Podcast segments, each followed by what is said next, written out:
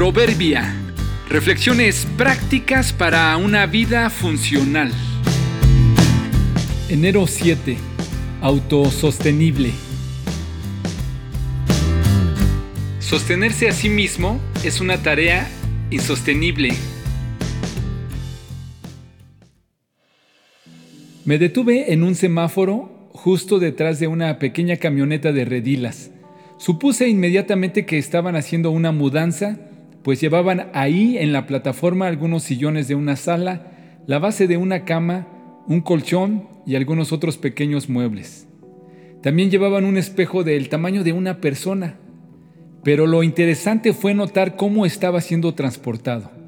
Todos los otros muebles iban sujetados con algunas cuerdas y protegidos con gruesas telas para impedirles algún daño, pero el espejo no.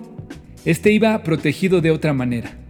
Un joven iba parado en la parte trasera, con una mano estaba sosteniéndose él mismo para no caerse y con la otra sujetaba el espejo. Noté que de cuando en cuando se asomaba al espejo, supongo que para cerciorarse que el espejo y su propia imagen estuvieran a salvo. Cuando se puso el semáforo en verde, el vehículo avanzó y noté cómo el joven se sujetaba también con los pies para no resbalarse. Parece que así estaba manteniéndolo a salvo, al menos hasta el lugar donde yo lo vi. Qué difícil andar por la vida así.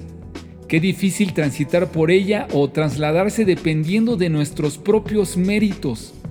Qué complicado debe ser sostenerse con una mano y con la otra hacer el intento para sostener tu propia imagen y apariencia. Qué enorme riesgo llevar tu vida en las manos. Qué difícil debe ser vivir la vida sin Dios, vivir sin tener quien te sostenga, sustentado por tus propios esfuerzos.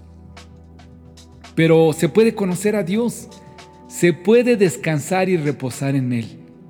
Sujeta tu vida a su gracia y sus cuerdas de amor. De lo contrario, dependiendo solo de ti mismo, Tarde o temprano se te acabarán las fuerzas y tu imagen y tu vida puede romperse en pedazos. Entrégale tus cargas al Señor y Él cuidará de ti. No permitirá que los justos tropiecen y caigan. Salmo 55, 22.